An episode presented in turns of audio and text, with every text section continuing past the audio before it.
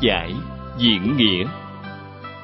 Chủ giảng là Pháp Sư Tịnh Không. Thời gian, ngày 5 tháng 4 năm 2010 Địa điểm, Hương Cảng Phật Đà Giáo dục Hiệp hội. Chuyển ngữ, Bửu Quan Tự Đệ tử Như Hòa. Dạo Chánh, Đức Phong và Huệ Trang.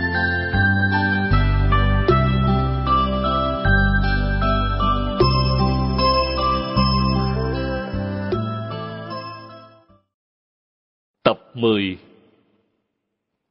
Chư vị Pháp Sư, Chư vị đồng học, Xin mời ngồi xuống.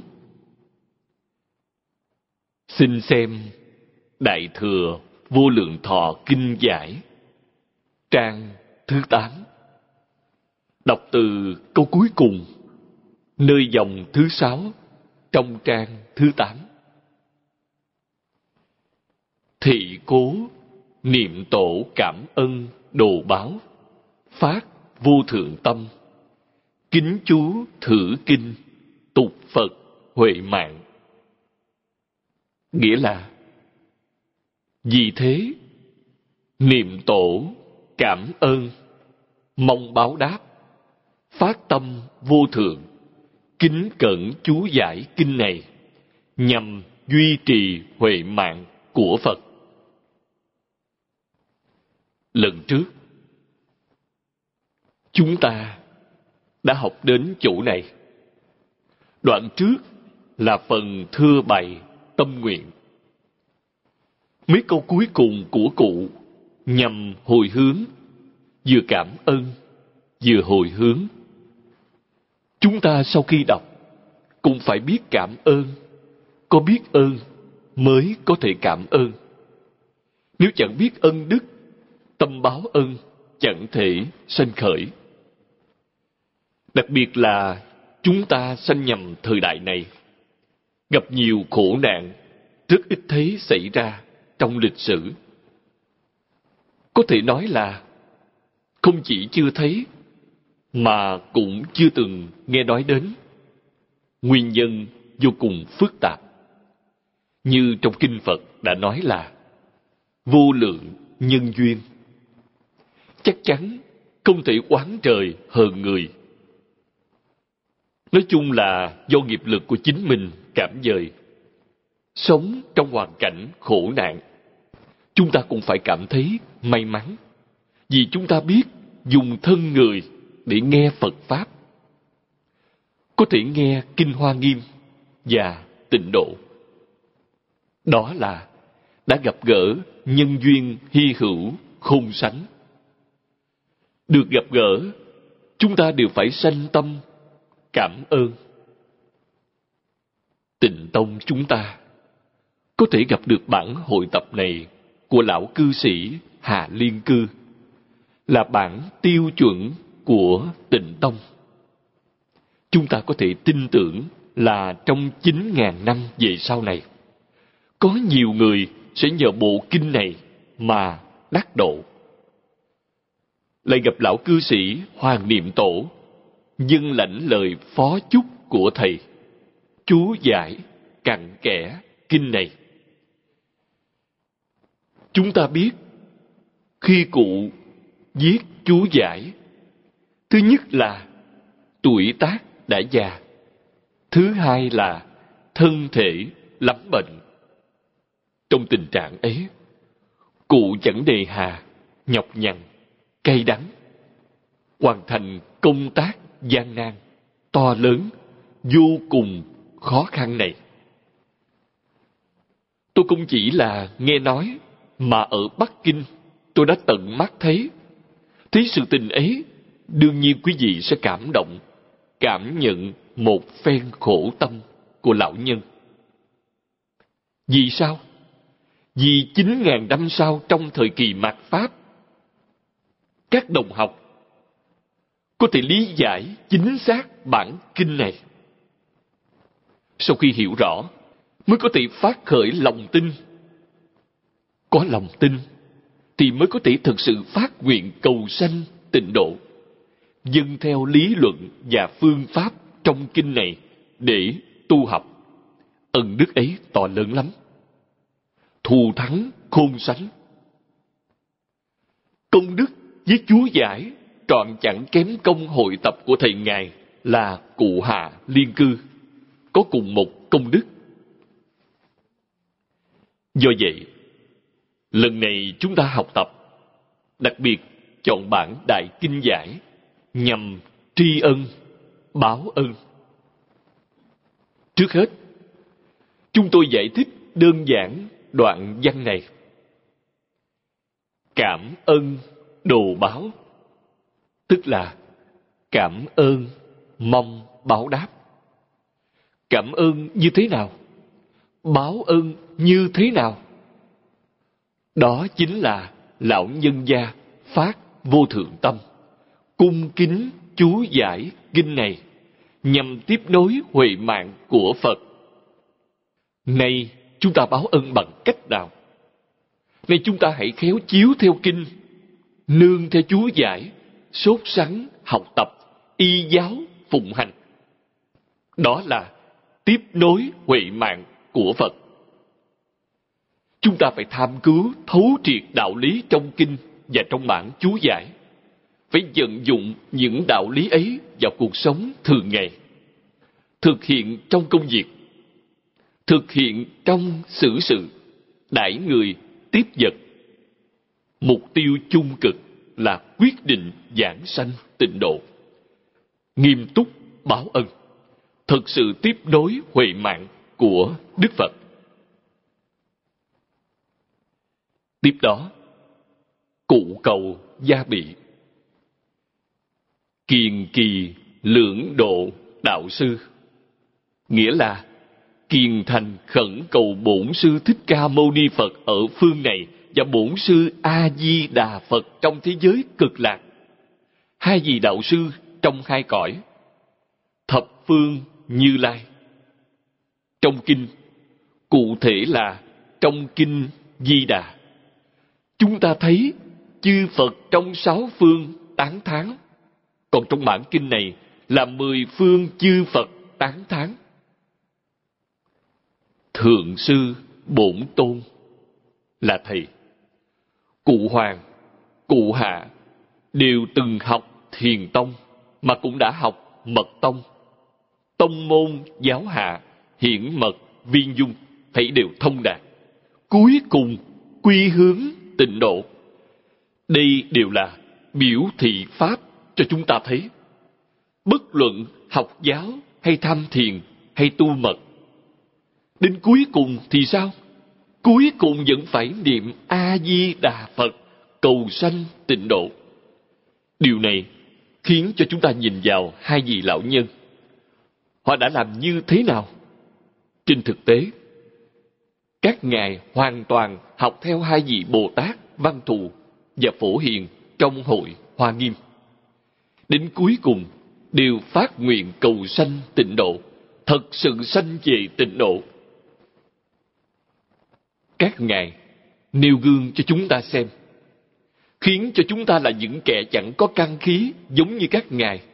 Các ngài là bậc thượng thượng căn. Chúng ta là kẻ trung hạ căn hay hạ hạ căn. Hãy nên khăng khăng một mực, nhất tâm quy mạng A-di-đà Phật. Suốt đời tuân theo một phương hướng là Tây Phương. Một mục tiêu là thế giới cực lạc, thân cận A-di-đà Phật. Đó là đúng thực sự tiếp nối huệ mạng của Phật. Chúng ta làm như vậy cũng sẽ ảnh hưởng nhiều người. Những người ấy sẽ tiếp tục làm theo. Nói, Kim Cang hộ Pháp là cầu thần hộ Pháp gia hộ. Từ ân phú hộ, nghĩa là từ ân che chở hộ trì. Đó là hộ trì. Oai đức minh gia là ngấm ngầm gia hộ ký thử chú thích, thượng khế thánh tâm, quảng khải chúng tính, phàm hữu kiến văn, đồng nhập di đà nhất thừa nguyện hải nghĩa là, mong sao bạn chú thích này trên khế hợp thánh tâm, khơi gợi, rộng rãi lòng tin của mọi người. Có ai thấy nghe, đều cùng nhập biển nguyện nhất thừa của phật di đà. Mong cho bạn chú giải này được thích ca di đà gia trì, được mười phương chư phật hộ niệm, chẳng chú giải sai lầm. Những câu chữ đã chú giải đều hợp với ý nghĩa giáo hóa của như lai quan trọng nhất là, người đời sau sẽ đối với kinh này và bản chú giải này tin sâu chẳng nghi. Quý vị đạt được lợi ích. Tổ ấn quang nói, một phần thành kính được một phần lợi ích, mười phần thành kính được mười phần lợi ích. Phàm có ai thấy nghe là nói đến kẻ hữu duyên, phật độ kẻ hữu duyên có thể thấy, kinh và bản chú giải này chính là kẻ có thể tham dự pháp hội này, sẽ cùng nhập biển nguyện nhất thừa của phật di đà. Niệm phật đường là a di đà phật nhất thừa nguyện hải. Nhất thừa là thành phật, chẳng phải là bồ tát, chẳng phải là nhị thừa hay tam thừa. Nhị thừa là đại thừa và tiểu thừa, tam thừa là thanh văn duyên giác và bồ tát. Nhất thừa là thành phật. Pháp môn này thẳng chóng, ổn thỏa, là pháp môn thành phật trong một đời. Cho nên gọi là nhất thừa nguyện hải. Hai chữ cuối cùng là cảm ơn, tức là cảm ơn a di đà phật. Đã dùng 48 nguyện nhiếp thọ hết thảy chúng sanh trong khắp pháp giới, hư không giới. Những lời màu đầu của cụ hoàng, đến đây là hết. Sau đó là phần giải thích bộ kinh này. Đoạn lớn thứ hai là khái yếu. Thập môn phân liệt trung tiền cửu môn, cẩn thích thử kinh y khoa nghiêm tông pháp cập di đà sớ sao lệ, tổng khai thập môn.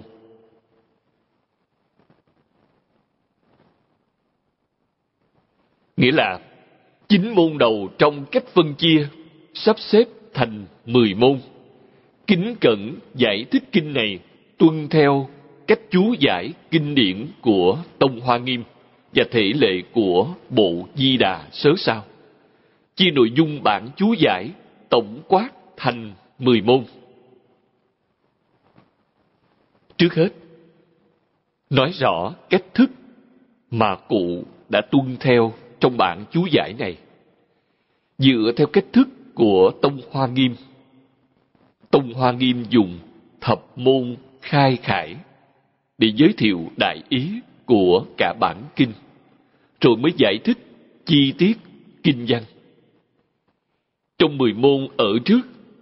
Phần giải thích chánh kinh, đặc biệt là chính môn đầu, nhằm làm cho người học tập kinh giáo chúng ta trước khi đọc đến phần chánh kinh đã hiểu rõ đại ý của cả bản kinh. Ở đây có hai tầng ý nghĩa. Một, tầng ý nghĩa thứ nhất là trước hết khiến cho quý vị liễu giải đại ý của cả bản kinh. Khơi gợi hứng thú học tập pháp môn này, đó là điều cần phải có. Hai, những vị lão tham, tức là những người tu hành đã lâu, đối với bộ kinh này họ đã rất thuần thục, nhưng họ đến tham dự pháp hội để làm ảnh hưởng chúng. Họ nghe gì nghe huyền nghĩa. Phần khái yếu chính là huyền nghĩa.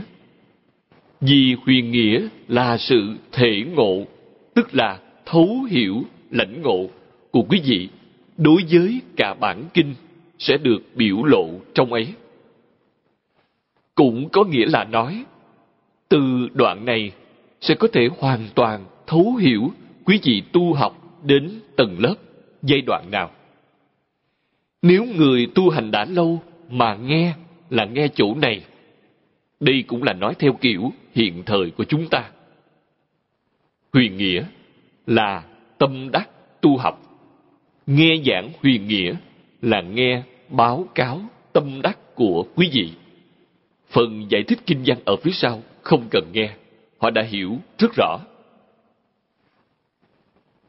Tuy đã hiểu rất rõ ràng, nhưng đúng là có không ít người từ đầu đến cuối vẫn nghe hết sức nghiêm túc, hết sức cung kính.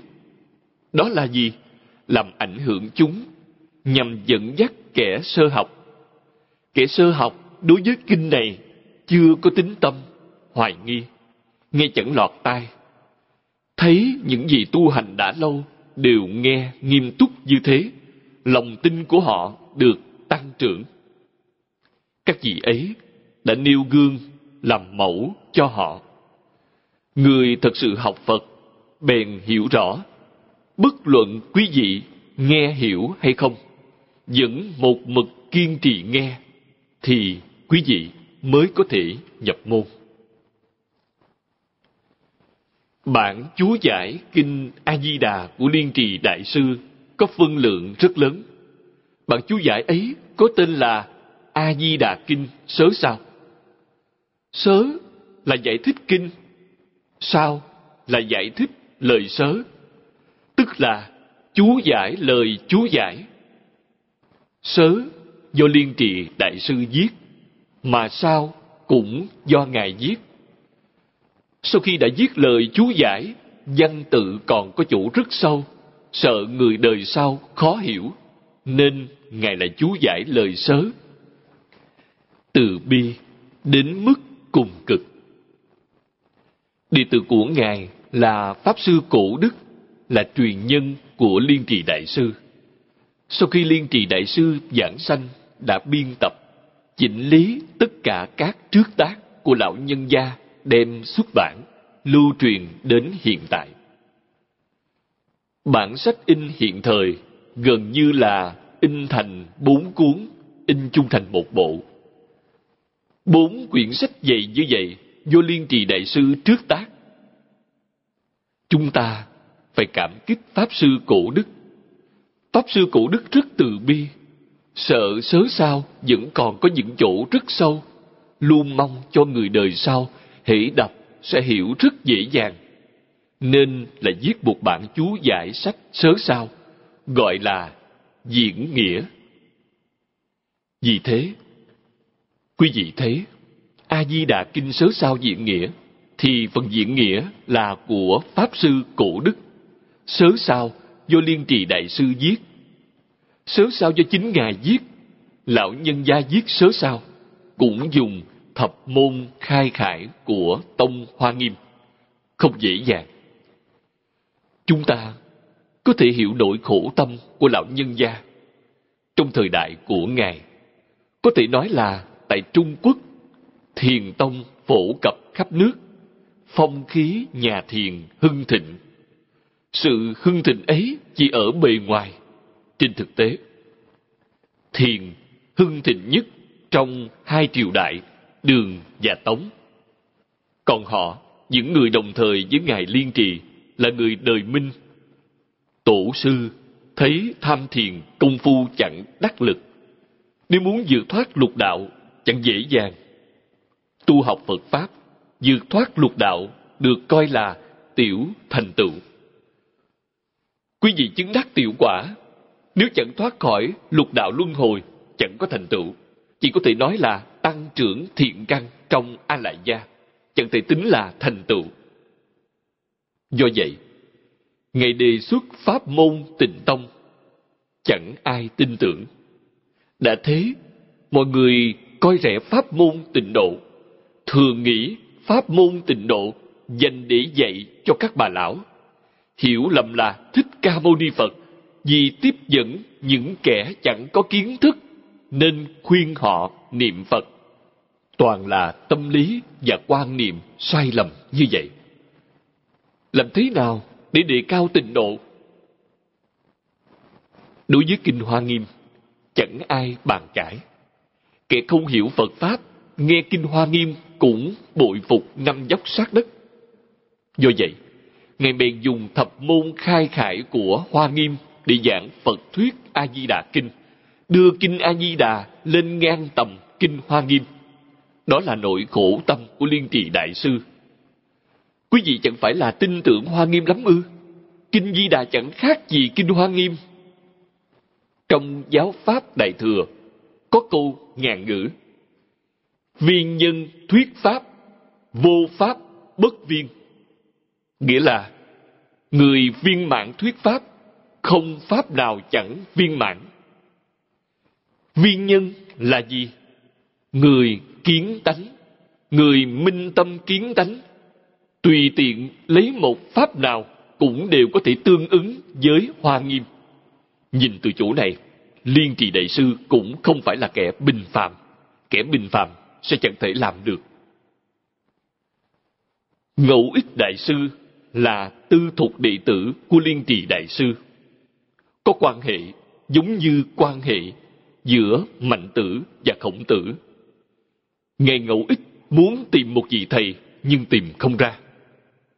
Quý vị đọc sách do Ngài trước tác sẽ thấy. Khi ấy, Ngài chẳng vừa ý lắm với những kẻ tu hành trong Phật môn, nên đã lấy biệt hiệu là Bát Bất Đạo Nhân. Chẳng thường qua lại với mọi người, chẳng hợp tính với họ, bị những kẻ tu hành đương thời coi là một quái nhân trong Phật môn. Khi ấy, Liên trì Đại Sư đã giảng sanh, nhưng trước tác của Ngài còn đó.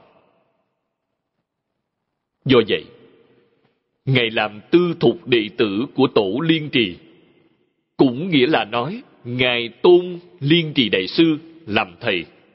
Thầy không còn trên đời, nhưng trước tác của thầy còn đó, bèn dựa theo trước tác của thầy để học tập. Giống như Mạnh Tử vào thời cổ. Mạnh Tử học Khổng Tử, Khổng Tử cũng đã khuất, nhưng trước tác của Khổng Tử còn đó. Mạnh Tử bèn đọc sách của khổng tử, chủ nào chẳng thấu hiểu, bèn thưa hỏi học trò của khổng tử. Ngày học thành tựu, học còn giỏi hơn đệ tử của khổng tử. Do vậy, thì nói tới nho gia, toàn là nói khổng mạnh, chẳng nhắc tới ai khác. Điều này cho thấy, tuy Ngài chẳng được chính khổng tử truyền dạy, nhưng chiếu theo sách của khổng tử để học, trọn chẳng thua kém học trò do đích thân khổng tử đã truyền dạy. Thành tích hết sức ưu tú. Đó là người đầu tiên lập ra thể lệ tư thục đệ tử của Trung Quốc. Trong Phật môn, Ngẫu ích Đại Sư học theo tổ Liên Trì. Ngài bội phục Liên Trì Đại Sư nhất, cũng học theo rất giống cho nên Ngài Liên Trì là tổ sư tịnh độ tông đời thứ tám. Ngẫu ích đại sư là tổ sư đời thứ chín. Chúng ta đều nên học tập những điều này. Trong thời đại hiện tại, chúng ta không tìm được thiện tri thức chân chánh. Hãy tìm cổ nhân. Học kinh A-di-đà có thể tìm liên trì đại sư, học kinh vô lượng thọ có thể tìm lão cư sĩ Hoàng Niệm Tổ. Lão cư sĩ Hoàng Niệm Tổ là Kim Cang Thượng Sư trong mật tông. Nên ở đây, Ngài có Thượng Sư Bổn Tôn. Cụ Hoàng cũng đã giảng sanh. Lão nhân gia niệm Phật giảng sanh. Khi bệnh nặng, đã báo tin cho tôi biết. Mỗi ngày cụ niệm Phật hiệu 14 dạng câu. Ngủ rất ít. Phật hiệu không ngừng. Thật sự giảng sanh. Mười môn là báo cáo tâm đắc của cụ được chia thành mười đoạn. Nói như vậy, mọi người sẽ dễ hiểu. Tiếp đó, cụ đưa ra mười đề mục, tức là mỗi đoạn có một tiêu đề. Kế vi nhất, giáo khởi, nhân duyên. Nghĩa là, mục thứ nhất là nhân duyên khiến cho giáo pháp phát khởi.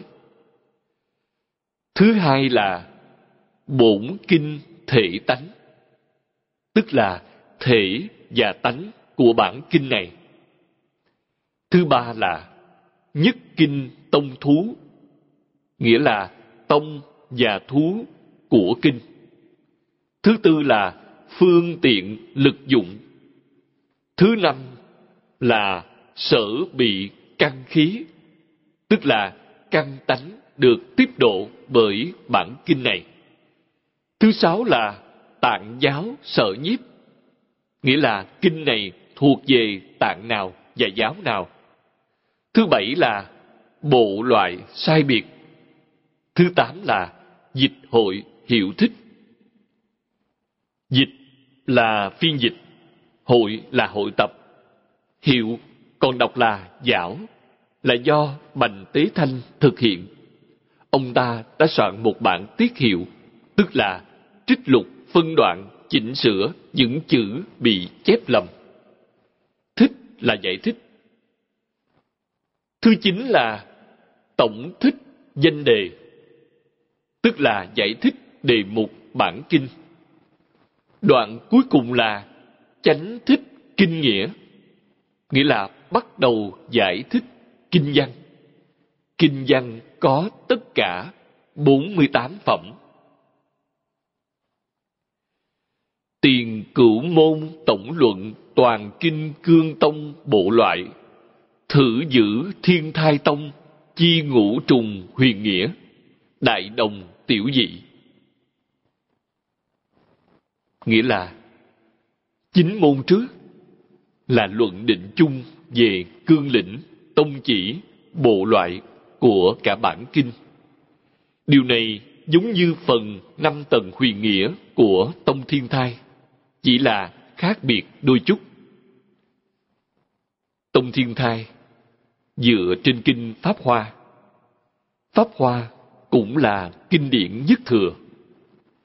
Báo cáo tâm đắc của họ được chia thành năm đoạn, còn Tông Hoa Nghiêm chia thành mười đoạn. Hoa Nghiêm dùng thập để biểu pháp. Thập tượng trưng viên mãn. Nói chung, vì mười môn rắc rối nên lịch đại Pháp Sư giảng kinh khi báo cáo như vậy, quá nữa đều tuân theo cách thức của Tông Thiên Thai. Đơn giản, rất ít dùng phương pháp của Tông Hoa Nghiêm. Cách của Hoa Nghiêm hay lắm, nhưng phải tốn nhiều thời gian hơn. Hiện thời, ngũ trùng huyền nghĩa dường như cũng không phổ biến lắm. Các báo cáo hiện thời trước hết là nói nhân duyên giảng kinh là đủ rồi. Sau khi đã trình bày xong nhân duyên giảng kinh, Đại khái là nói về đề mục của bộ kinh sẽ được giảng, rồi bước vào kinh văn, ngày càng đơn giản hóa. Nhưng muốn thực sự nghiên cứu thì phương pháp của Tông Hoa Nghiêm hay lắm. Chúng ta tự mình tu học, cho nên dùng phương pháp ngắn gọn ấy không cần thiết. Nhưng nếu đi giảng kinh bên ngoài thì có thể Đối với người hiện thời, nếu dùng phương pháp thập môn khai khải này để giảng, giảng một thời gian rất dài mà vẫn chưa được nghe kinh văn, họ sẽ chẳng có hứng thú rút lui. Vì thế, càng nói đơn giản càng hay. Trước đây, chúng tôi học tập kinh giáo tại Đại Trung. Thầy luôn giảng những điều này, nhưng vì khế cơ trong xã hội hiện đại cũng không dùng tới cách này. Chúng tôi không dùng những đề mục này, nhưng nội dung giảng giống hệt, nêu nhân duyên giảng kinh. Vì sao muốn chọn giảng bộ kinh này? Tiếp đó giảng đề mục của kinh. Sau đó mới giảng thẳng vào chánh kinh, tức là tiếp theo phần giảng đề mục bèn giảng kinh văn. Vì vậy, phần huyền nghĩa phía trước giảng một hai giờ là xong. Ngày hôm sau đã có thể thấy kinh văn. Đó là nhằm thích ứng căn cơ của đại chúng trong xã hội hiện tại. Chúng ta cho nên không biết điều này. Phương pháp tu học như trong bản chú giải này thích hợp với chỗ nào? Thích hợp với Phật học viện hay chùa chiền? Đối với các đồng tu trong chùa chiền, hết thảy mọi người cùng nhau tu hành, thì có thể áp dụng phương pháp thập môn khai khải này. tại các cơ sở thông thường hoặc khi giảng tại hội trường tạm thời không thể dùng phương pháp này chúng ta chẳng thể không biết điều này tổng chi giai tương nhất kinh cương yếu tổng luận ưu tiền phát huy minh liễu sử độc giả tiên thức tổng thể, hậu nghiên kinh văn, cương cử mục trương, dị ư lãnh hội. Nghĩa là, nói chung, đêm cương yếu của toàn bộ bản kinh luận định chung ở đầu sách, nêu bày sáng tỏ, khiến cho độc giả trước hết nhận biết tổng thể, sau đó nghiên cứu kinh văn cái lưới dơ lên, các mắt lưới căng ra, sẽ dễ lãnh hội.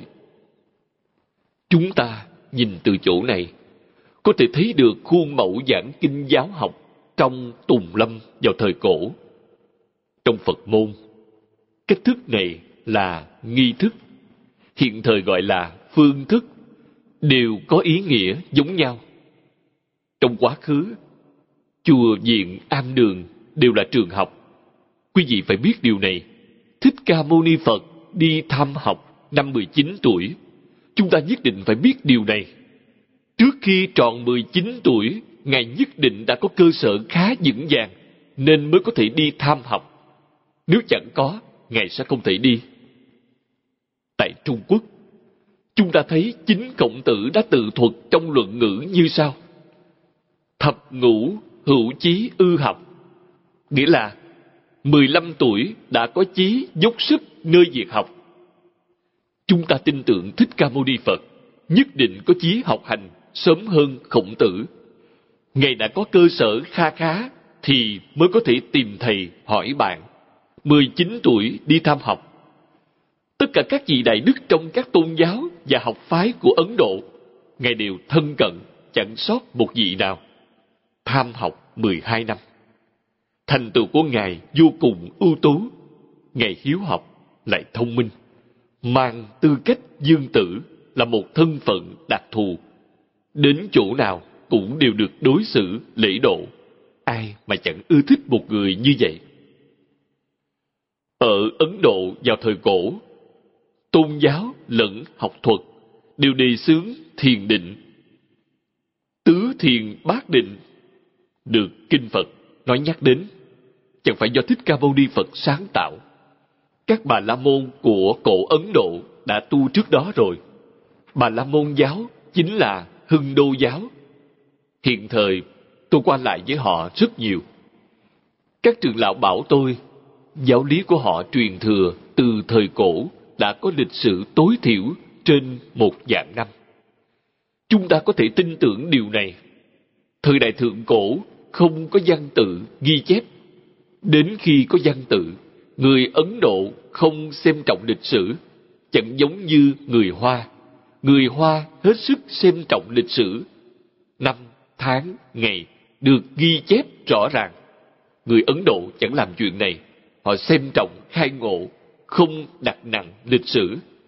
Vì thế, chúng ta có thể tin lời các trưởng lão bà la môn văn hóa truyền thống trung quốc tuyệt đối chẳng phải chỉ là năm ngàn năm. Vì văn tự trung quốc mới được phát minh bốn ngàn năm trăm năm. Văn tự được phát minh vào thời hoàng đế. Trước khi văn tự được phát minh, những dữ kiện lịch sử được các sử gia coi là truyền thuyết. Trước hoàng đế có thần nông thị, trước đó nữa là phục hy thị theo truyền thuyết, từ thần nông đến hoàng đế là 500 năm, từ phục hy đến thần nông lại là 500 năm nữa, tổng cộng là 1.000 năm. Chúng ta nói truyền thống trung quốc có 5.000 năm văn hóa là nói đến phục hy và thần nông. Trước đó vẫn còn có lịch sử cổ hơn. Khổng tử tổng hợp những truyền thuyết từ xưa, dùng văn tự ghi chép lại để lưu truyền cho hậu thế do vậy, chúng tôi tin trong luận ngữ, có nhiều câu chẳng do khổng tử nói khổng tử lão nhân gia nói, Ngài suốt đời thuật nhi bất tác. Thuật là những điều ta nói vốn do người khác nói. Do cụ thánh tiên hiền đã nói, chứ không phải là chính mình. Chính mình chẳng sáng tạo hay phát minh.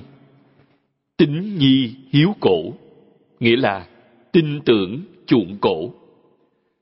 Đối với truyền thuyết, Ngài tin tưởng, ưa thích. Do vậy, ngũ luân, ngũ thường, tứ duy, bát đức, trọn chẳng phải là đến thời Ngài mới có. Chúng ta có lý do để tin những thứ ấy. Phải từ một dạng năm trở lên. Cổ nhân truyền lại những thứ tinh giản, quý vị mới dễ nhớ, mới không bị biến chất. Ngũ luân là phụ tử hữu thân, phu phụ hữu biệt, quân thần hữu nghĩa, trưởng ấu hữu tự, bằng hữu hữu tính. Nghĩa là cha con có quan hệ thân thiết, vợ chồng có trách nhiệm khác nhau, vua tôi có nghĩa, lớn nhỏ có tôn ti thứ tự, bạn bè giữ chữ tính. Quý vị thấy rất dễ truyền, sẽ chẳng bị truyền sai. Ngàn vạn năm vẫn một bậc truyền xuống như thế. Ngũ thường là thường đạo, tức là đạo nghĩa thường hằng, vĩnh viễn chẳng thể thay đổi, đó là đạo. Tức năm chữ nhân, nghĩa, lễ, trí tính đều được đời đời truyền thừa trước khi có văn tự. Tứ duy là lễ, nghĩa, liêm sĩ. Bốn chữ ấy. Bắc Đức là tám chữ trung, hiếu, nhân, ái, tính, nghĩa, hòa, bình. Đó là văn hóa truyền thống, đặc sắc và tinh thần văn hóa Trung Quốc. Phát triển cho đến hiện tại, tứ khố toàn thư được biên soạn vào thời đại Càn Long, chính là sách vở các đời tích lũy lại. Quý vị hãy xem, sẽ thấy bất luận ai soạn sách đều chẳng tách rời những nguyên tắc này. Do vậy, chúng ta dùng ngũ luân, ngũ thường, tứ duy, bát đức để khái quát toàn bộ văn hóa truyền thống của Trung Quốc từ xưa đến nay. Chẳng thể nào vượt ra khỏi những nguyên tắc này. Đến đời Hán, Phật Pháp truyền vào Trung Quốc tuy chẳng phải là văn hóa bản thổ, nhưng người Trung Quốc tâm lượng lớn, có thể bao dung, có thể dung hợp Phật Pháp và văn hóa bản thổ thành một thể. Như ông Thang Ân Tỷ đã nói, Phật Pháp phong phú văn hóa bản thổ của Trung Quốc, nâng cảnh giới lên cao hơn. Phật Pháp biến thành văn hóa của Trung Quốc. Nói tới văn hóa Trung Quốc, chắc chắn chẳng thể tách rời Phật Pháp. Chúng ta có hiểu điều này mới yêu quý, đặt Phật Pháp qua một bên khoan nói tới. Đối với những thứ của chúng ta, tức là nói ngũ luân, ngũ thường, tứ duy, bát đức của Trung Quốc. Trong thời đại hiện tại, đi khắp địa cầu, bất luận nơi nào, những quốc gia, dân tộc khác biệt, tín ngưỡng, văn hóa khác biệt, đều có thể dung hội, chẳng chướng ngại. Đây là kinh nghiệm của bản thân chúng tôi trong mấy chục năm gần đây nhất. Chúng ta nói rõ ràng, minh bạch, không ai chẳng ưa thích, đều tiếp nhận. Vì thế, tiến sĩ Thang Ân Tỷ nói, thế kỷ 21 là thế kỷ của người Trung Quốc. Có rất nhiều người hiểu lầm câu nói ấy, tưởng người Trung Quốc xưng hùng xưng bá. Chẳng phải vậy, mà là văn hóa truyền thống của Trung Quốc sẽ phổ cập toàn cầu, khiến cho thế giới này có thể thực sự hóa giải xung đột, khôi phục an định, hòa bình. Hết thảy mọi người đều cần điều này. Chúng ta phải có sự nhận biết này. Phải giống như lão cư sĩ Hoàng Niệm Tổ, phải biết báo ân. Báo ân tổ tiên. Báo bằng cách nào? Phải thực hiện văn hóa truyền thống. Tức là nói phải thực hiện ngũ luân, ngũ thường, tứ duy, bát đức, và nghiêm túc thực hiện. Có như vậy mới là báo ân chân chánh. Quý vị thật sự làm được, hiệu quả sẽ vô cùng rõ rệt. Thứ nhất là thân tâm khỏe mạnh.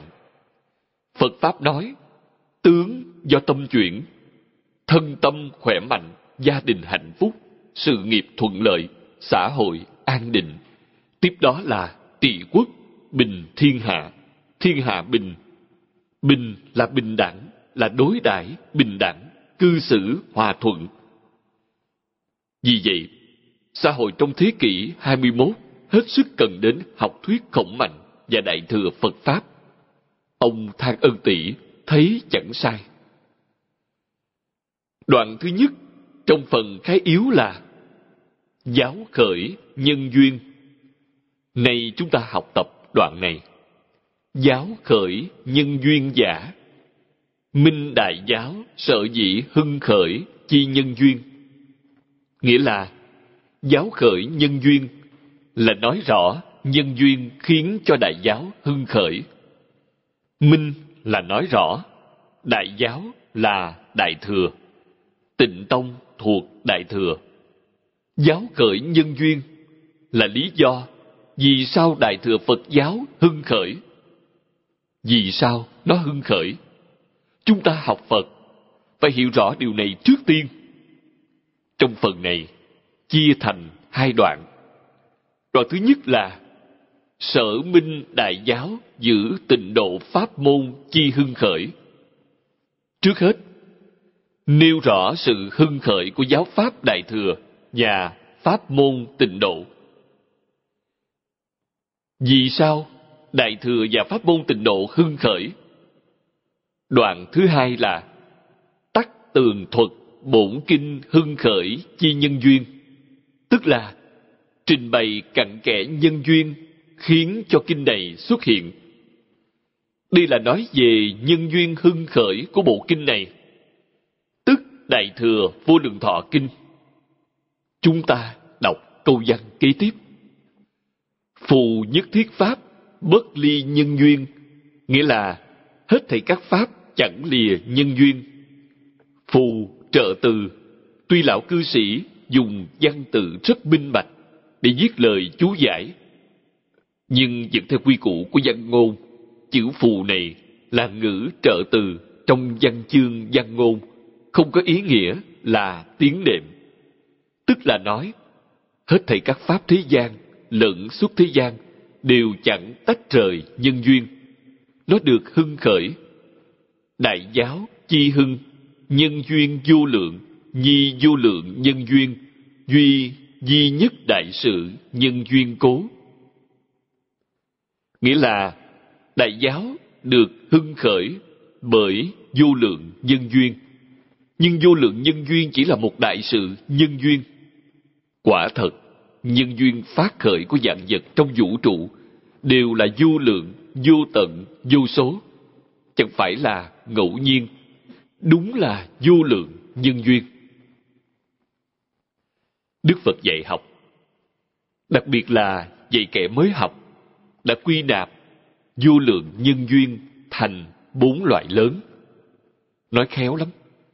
Trong bốn loại lớn, thứ nhất là thân nhân duyên, thứ hai là sở duyên duyên, thứ ba là vô gián duyên, thứ tư là tăng thượng duyên.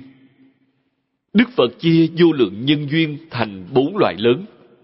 Quý vị phải biết, mỗi loại trong bốn loại lớn này đều là vô lượng nhân duyên. Trong sự giảng học ấy có pháp phương tiện, tức là nói đại lược, giống như thực vật. Nó sanh trưởng như thế nào? Nó có hạt giống. Hạt giống là thân nhân duyên. Chẳng có hạt giống, làm sao đó sanh trưởng được? Nhưng chỉ có mình hạt giống mà chẳng có những duyên khác đem hạt giống ấy bỏ trong chén trà để cả trăm năm nó cũng chẳng thể mọc thành cây. Vì thế, nó phải có sở duyên duyên. Có sở duyên duyên, hạt giống nhất định có hy vọng mọc thành cây, đơm hoa, kết trái nó có một mục tiêu để duyên vào, cũng giống như động vật. Chúng có sở duyên duyên, là nhất định muốn được sanh tồn. Còn mong mỏi sẽ sanh sôi nảy nở thành đời sau. Đó là bản năng. Bản năng, như chúng ta đã nói, chính là sở duyên duyên. Sở duyên duyên chẳng thể gián đoạn. Hãy gián đoạn, nó sẽ hủy diệt vì vậy, quý vị nhìn vào ba món duyên đầu tiên. Ba thứ hiện tượng có cùng một thể. Duyên sau cùng là tăng thượng duyên. Nó cũng chẳng thể thiếu. Tăng thượng duyên, hạt giống muốn trưởng thành, cần phải có đất đai, cần đến không khí, cần có nước, thậm chí còn phải có sức người giúp nó. Nó mới có thể phát triển toàn bộ những thứ ấy gọi là tăng thượng duyên. Tăng thượng duyên là sức mạnh bên ngoài giúp đỡ, là ngoại lực. Ba thứ duyên trước đó, chính mình vốn sẵn có. Phật pháp là nhân duyên sanh. Cho nên ý nghĩa này rất sâu. Phàm thứ gì là nhân duyên sanh, tức là do nhân duyên sanh ra, đều chẳng thật. Pháp được sanh bởi duyên sẽ có sanh, có diệt. Có sanh, có diệt, sẽ chẳng thật. Vì thế, đức phật bảo chúng ta, pháp thượng ưng xả, hà huống, phi pháp.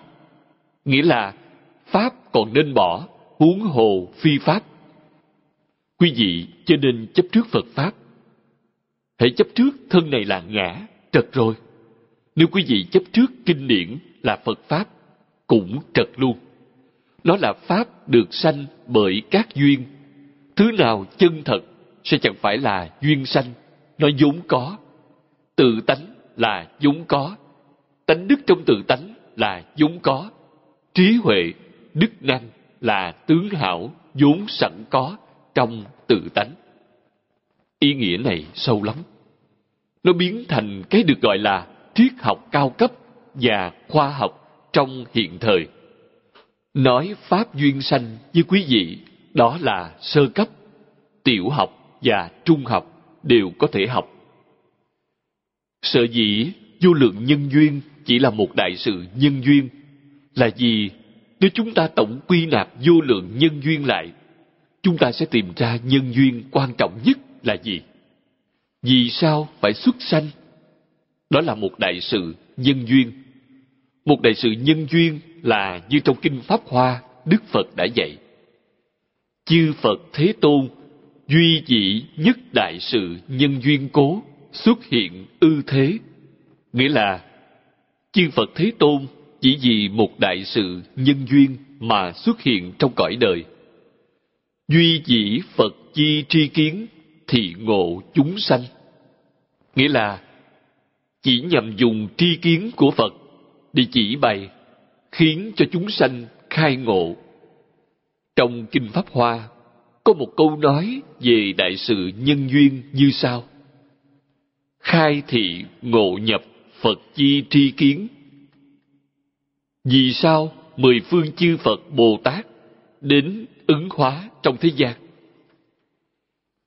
Vì chuyện này, bởi lẽ phật tri phật kiến chính là cái mà hết thảy chúng sanh vốn có do vậy, phật chẳng độ chúng sanh.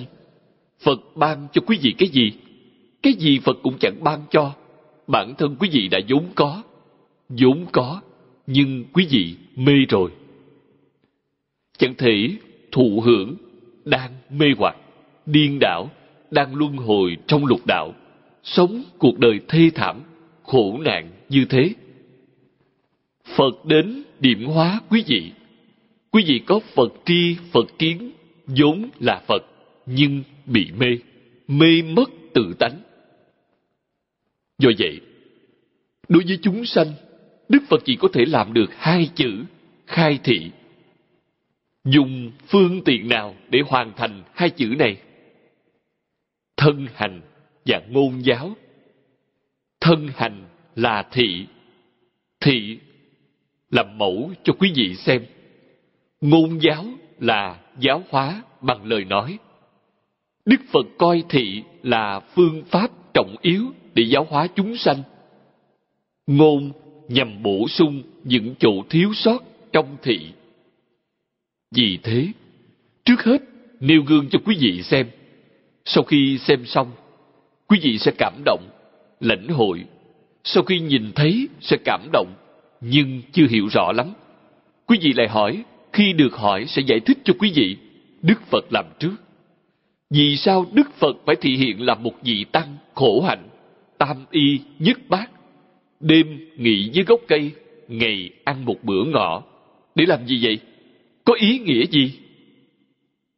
Chúng tôi học nhiều năm như thế, đã hiểu ý nghĩa nhằm dạy người ta điều gì? Buông xuống, buông xuống bèn trở về tự tánh. Vì sao quý vị mê? Do quý vị tự tư tự lợi, có tham, sân si mạng, tham ái, hưởng thụ, ngũ dục, lục trần. Do làm những chuyện này, cho nên mê. Trên thực tế, có thể hưởng thụ ngũ dục lục trần hay chăng? Có thể. Vì sao không thể? Quý vị hưởng thụ, nhưng trong lúc ấy chẳng khởi phân biệt, dĩ chấp trước nơi ấy, đó là đúng. Nhưng khi quý vị hưởng thụ, bèn khởi phân biệt, giấy chấp trước, khởi lên thất tình, ngũ dục, hỏng rồi. Sẽ sinh ra nhiều tác dụng phụ, đó là tạo nghiệt. Sinh ra những thứ ấy, những thứ đó là chút lấy quả báo. Do cái nhân chẳng thiện, nên chẳng đạt được thiện quả. Thọ sanh trong lục đạo tam đồ. Quý vị phải hiểu, lục đạo tam đồ chẳng có, trong tự tánh chẳng có, vốn chẳng có.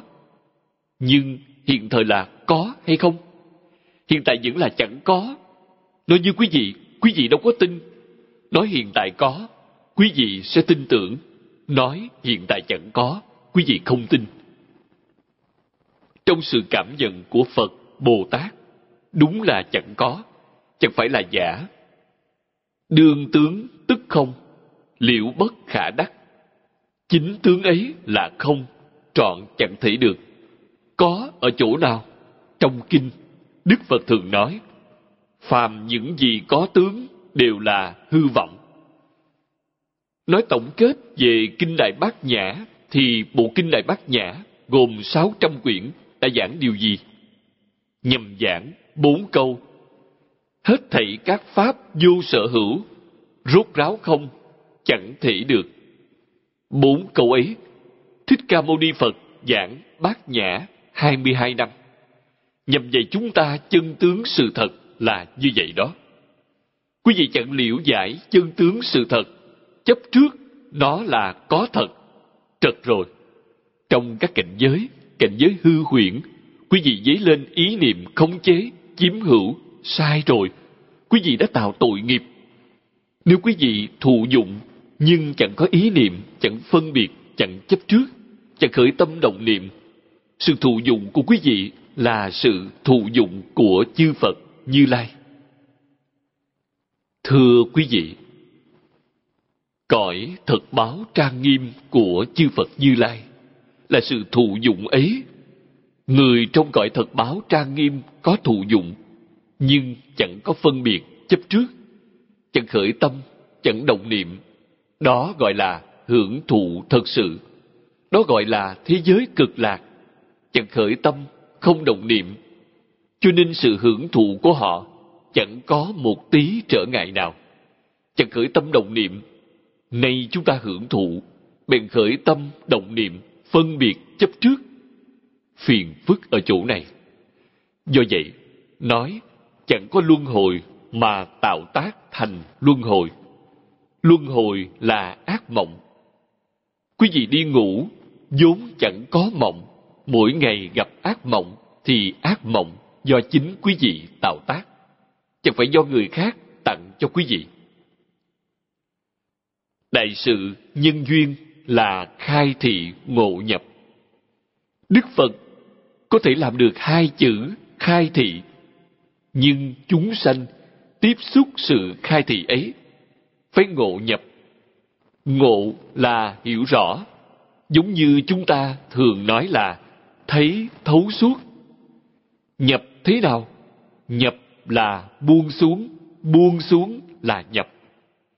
Quý vị chẳng buông xuống được, sẽ chẳng nhập cảnh giới, hãy buông xuống liền nhập. Cận đại, Ấn quan Đại Sư có một phương pháp hết sức tuyệt diệu. Vậy chúng ta ngộ nhập như thế nào? Khi lão nhân gia tại thế, có một khoảng thời gian rất lâu, Ngài bế quan tại Linh Nham Sơn Tự ở Tô Châu. Đó là đạo tràng tu học cuối cùng của lão nhân gia. Tôi đã đến thăm quan phòng, rất nhỏ, hết sức đơn giản. Chỉ có một cái bàn vuông, trên bàn thờ một pho tượng Phật. Thứ gì cũng đều chẳng có, rất đơn giản. Một pho tượng Phật, một cặp chân đèn, một lư hương, một cái dẫn khánh, một cái mỏ nhỏ. Phía sau tượng Phật viết một chữ to, do chính lão dân gia viết. Ngài viết một chữ tử. Phương pháp này khéo lắm, khiến cho quý vị vừa trông thấy cái chết đã cận kề. Thử hỏi quý vị còn có điều gì chẳng buông xuống được chăng? Vì thế, trong thời đại hiện tại, bản thân tôi thường nghĩ, thọ mạng của chúng ta tới hôm nay là hết. Ngày hôm nay phải chết, còn có gì để mơ tưởng nữa? Do vậy, chúng ta sẽ sốt sắng, nghĩ đến cái chết đã chết rồi, cái chết đang đón đầu, còn có thể nghĩ tới ăn, mặc, ở, đi nữa chăng? Còn có thể mong hưởng thụ hay chăng? Chẳng có. Hiện thời chỉ còn sót lại một ý niệm cầu sanh tịnh độ. Điều gì cũng đều buông xuống, chỉ nghĩ đến A-di-đà Phật. Con ở đây chờ Ngài, Ngài hãy đến tiếp dẫn con. Trừ một niệm này ra, ý niệm gì cũng đều chẳng có. Có thứ gì trong thế gian này là của ta? Ngay cả cái thân cũng chẳng phải. Chúng ta phải dùng tâm thái ấy để niệm Phật. Đúng như Kinh Di Đà đã nói hoặc một ngày, hoặc hai ngày, cho đến bảy ngày sẽ giảng sanh. Thật đấy, chẳng giả đâu. Hôm nay A-di-đà Phật chưa đến, coi như chưa tới lúc. Ngày mai vẫn nghĩ như thế, mỗi ngày đều nghĩ như thế. Có nghĩa là gì? Nêu gương cho các đồng học học Phật. Khẳng định có một ngày nào đó, A-di-đà Phật sẽ đến. A-di-đà Phật nói, Ngươi đã nêu gương có thể đến thế giới cực lạc. Chẳng có gì khác, triệt để buông xuống. Buông xuống chẳng phải là bỏ hết mọi việc, chẳng phải vậy. Mọi sự vẫn phải làm. Chuyện trong ngày hôm nay vẫn phải làm như thế. Nhưng trong tâm không in dấu vết. Tâm như thế nào? Trong tâm là một câu A-di-đà Phật. Niệm A-di-đà Phật. Tưởng A-di-đà Phật. Thật sự niệm Phật chẳng giả dờ. Đó là gì? Vì đại sự này mà chư Phật Như Lai tới thế gian này. Để làm gì? Giúp chúng sanh nhanh chóng thành Phật. Quý vị vốn là Phật. Nay quý vị niệm Phật, chắc chắn làm Phật. vốn là Phật mà. Chuyện thế gian, chuyện trong mười pháp giới đừng quan tâm tới. Tùy duyên là tốt rồi, không nên phan duyên. Cổ Đại Đức dạy chúng ta, tùy duyên tiêu cựu nghiệp mạc tái tạo tân ương. Nghĩa là, tùy duyên tiêu nghiệp cũ, đừng tạo ương họa mới. Nếu chúng ta không biết, đối với hết thảy người và sự vật xung quanh, vẫn khởi tâm động niệm, vẫn còn phân biệt chấp trước, đó là quý vị đang tạo ương họa mới tạo nghiệp, lầm rồi. Trên mặt sự bèn tùy duyên, trong lòng phải tinh sạch. Sự là gì? Là giả. Sự sự vô ngại. Chỉ cần chẳng khởi tâm, không động niệm, chẳng phân biệt, chẳng chấp trước, chướng ngại gì cũng đều chẳng có. Chướng ngại là khởi tâm động niệm. Khởi tâm động niệm là chướng ngại nghiêm trọng nhất. Thứ nhất là đối lập. Quyết định chẳng thể đối lập với người khác, chớ nên đối lập với sự, chớ nên đối lập hết thảy dạng vật. Trước hết phải tiêu trừ điều này, thành tựu viên mãn đạo nghiệp của chính mình trong một đời này. Quyết định chớ nên có ý niệm không chế, càng không nên có ý niệm chiếm hữu. Hãy học điều này, thực hiện từ chỗ này. Làm thế nào để hóa giải ý niệm? Niệm A-di-đà Phật để hóa giải. Trong tâm ta chỉ có A-di-đà Phật, chỉ nghĩ đến A-di-đà Phật. Nhất tâm mong quay về thế giới cực lạc sớm hơn một chút, đến thế giới cực lạc để thành Phật. Hoàn cảnh tu học ở bên ấy tốt đẹp, thọ mạng con người lâu dài, vô lượng thọ lại thành tựu nhanh chóng. Vì sao?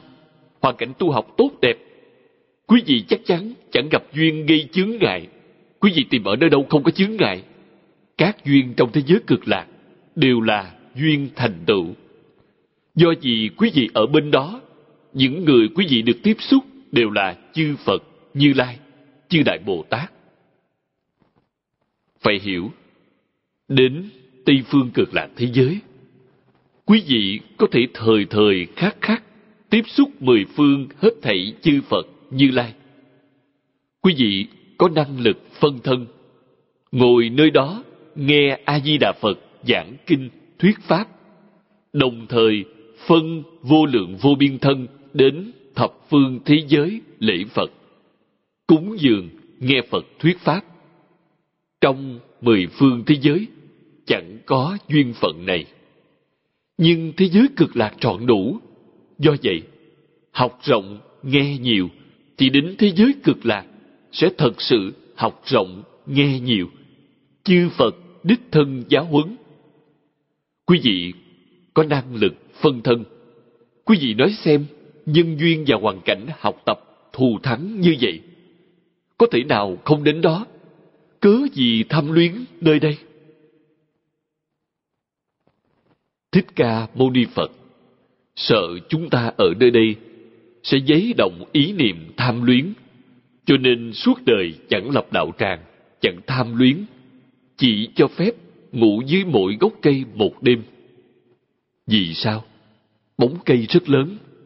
Quý vị dấy lên tâm tham, nên chỉ có thể ngủ một đêm. Ngày hôm sau sang chỗ khác. Chế định như vậy nhằm đoạn tâm tham của quý vị. Đúng là phương tiện thiện xảo, giúp cho chúng ta chẳng sanh phiền não, giúp chúng ta chẳng tạo tội nghiệp.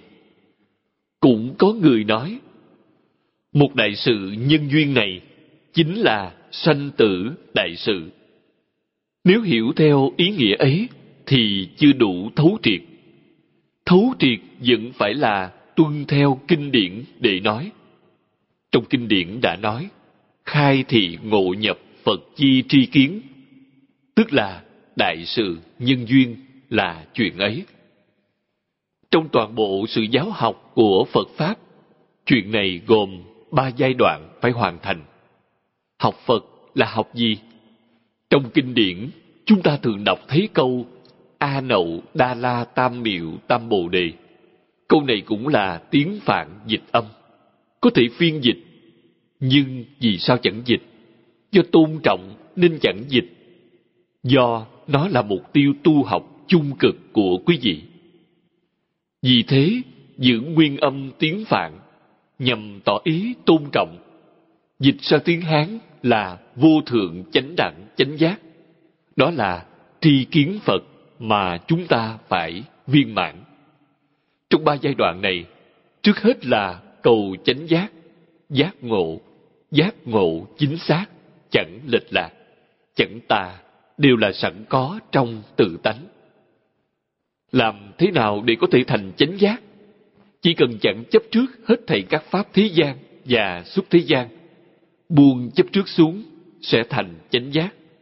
Thành chánh giác có một danh xưng học vị là a la hán quý vị chứng đắc a la hán vì thế, quý vị phải hiểu, chứng đắc a la hán là thành chánh giác trong khai thị ngộ nhập tri kiến phật quý vị đạt tới giai đoạn thứ nhất giai đoạn thứ hai là phải tiếp tục buông xuống buông phân biệt xuống phân biệt nhẹ hơn chấp trước chấp trước rất nghiêm trọng do chấp trước mới có lục đạo luân hồi.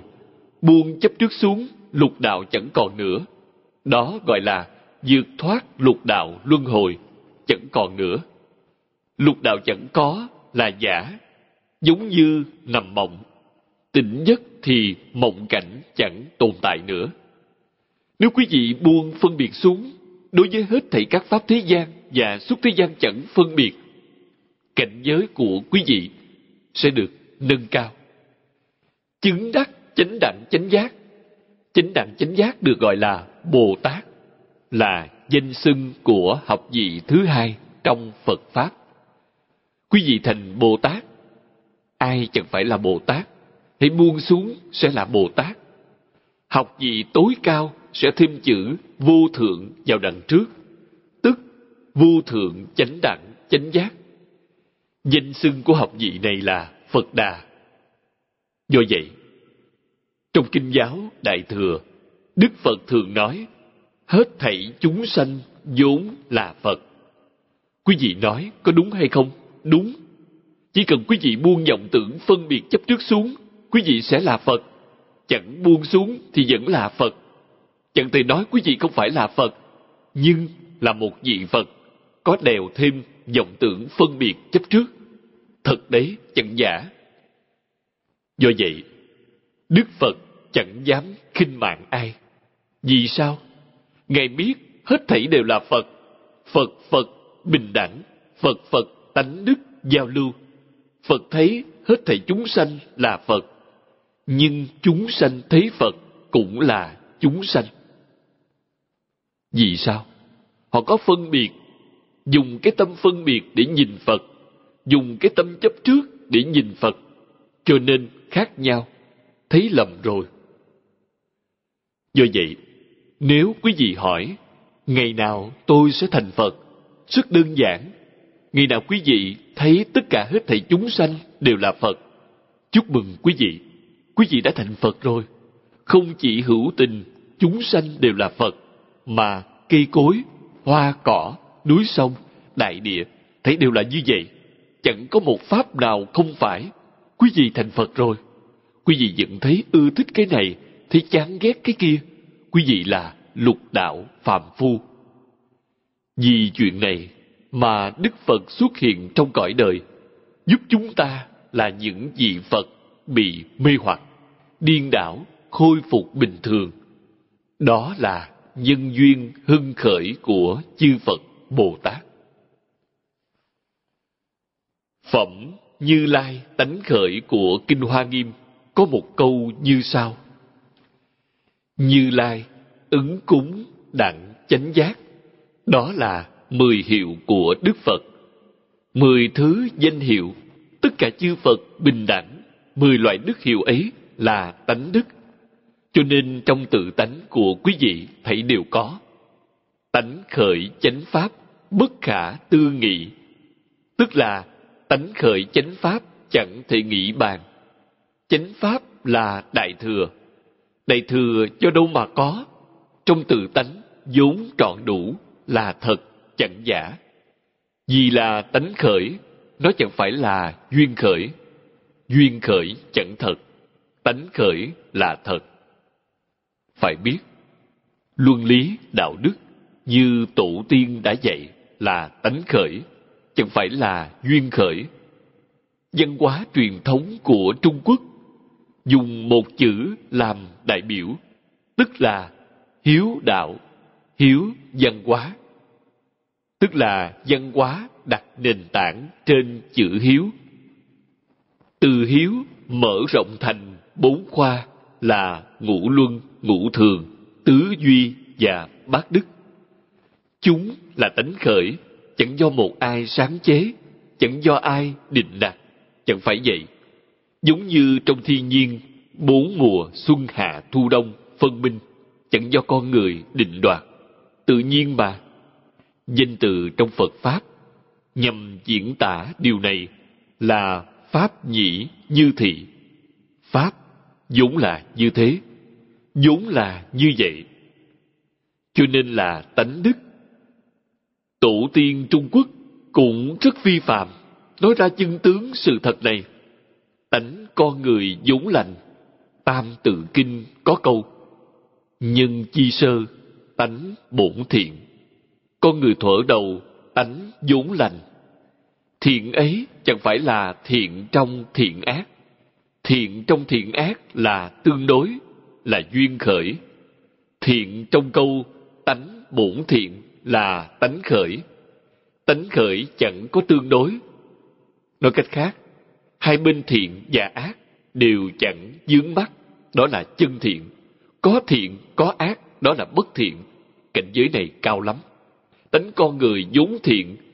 Nếu dùng phật pháp để nói, sẽ dễ hiểu hơn. Huệ năng đại sư kiến tánh đã diễn giải tánh như thế nào?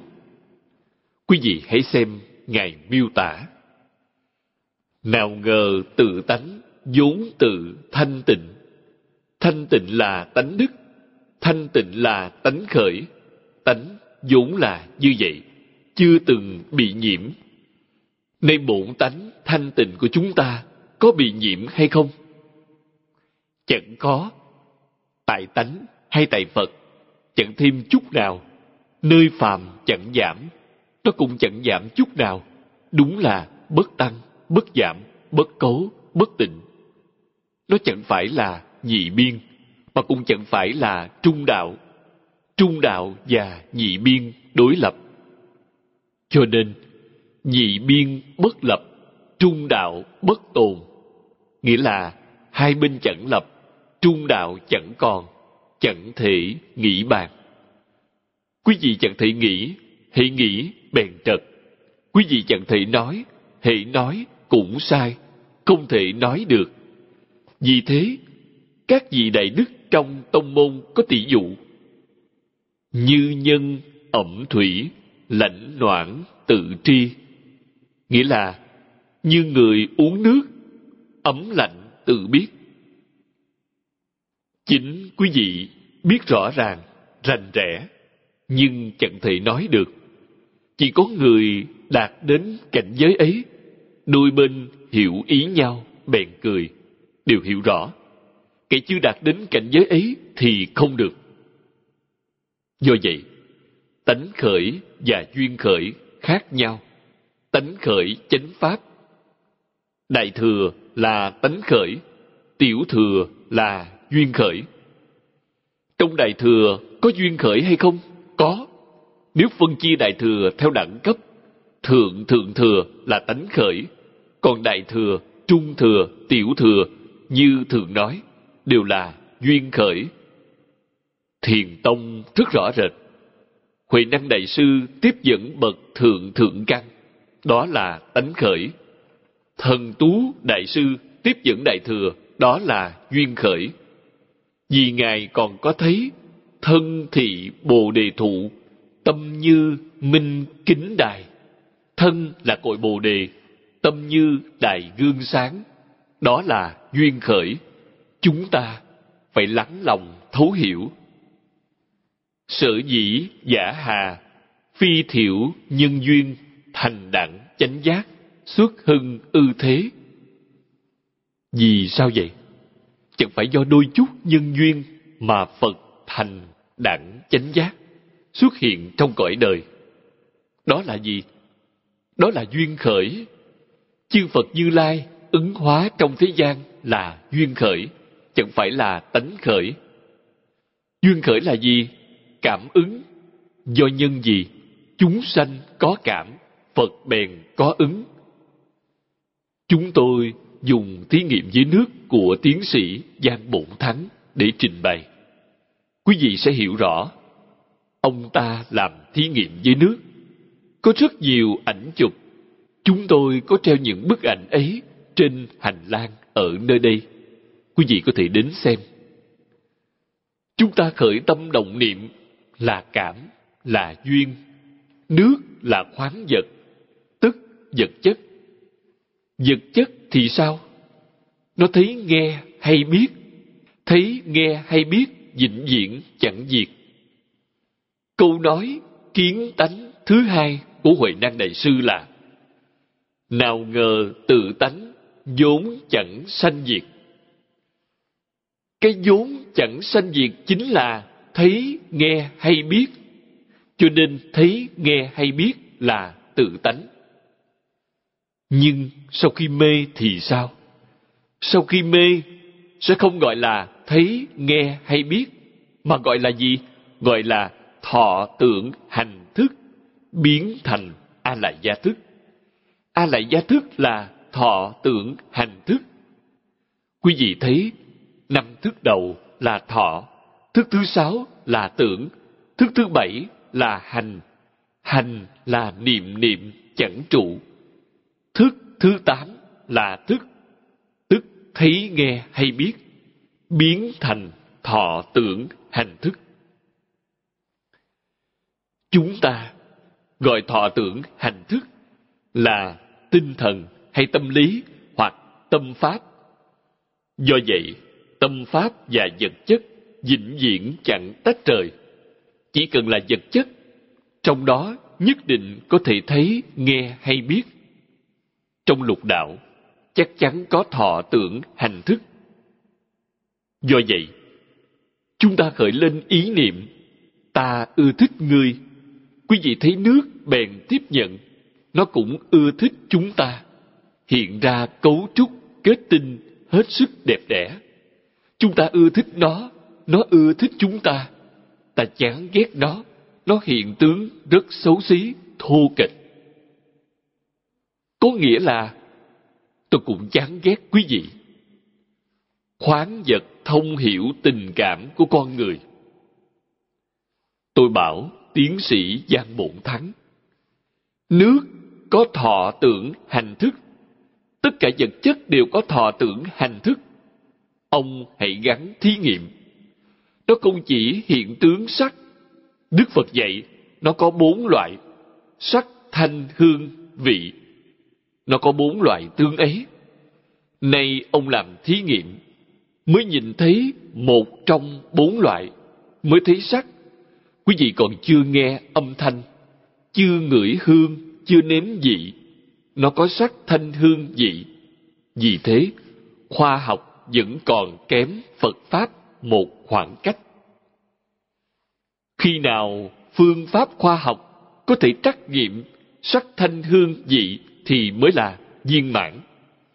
Đức phật nói tới thật tướng của các pháp, chẳng phải là giả, mà là chân tướng. Thật tướng là chân tướng của hết thảy các pháp. Nay chúng ta nói hiện tượng vật chất nhỏ nhất là hạt cơ bản, tức hoa khắc, nghĩa là hạt di lượng, chẳng thể thấy bằng mắt thường quý vị, chứ nên xem thường vật chất bé bỏng như vậy. Tất cả hết thảy hiện tượng vật chất đều do vật chất nhỏ nhoi này hợp thành. Mỗi vật chất nhỏ nhất, vật chất cơ bản, thảy đều có thọ tưởng, hành thức. Hễ giác ngộ, thọ tưởng, hành thức biến thành thấy, nghe hay biết. Khi mê, thấy, nghe hay biết biến thành thọ tưởng, hành thức. Nó bất sanh, bất diệt. Đó là chân tướng sự thật.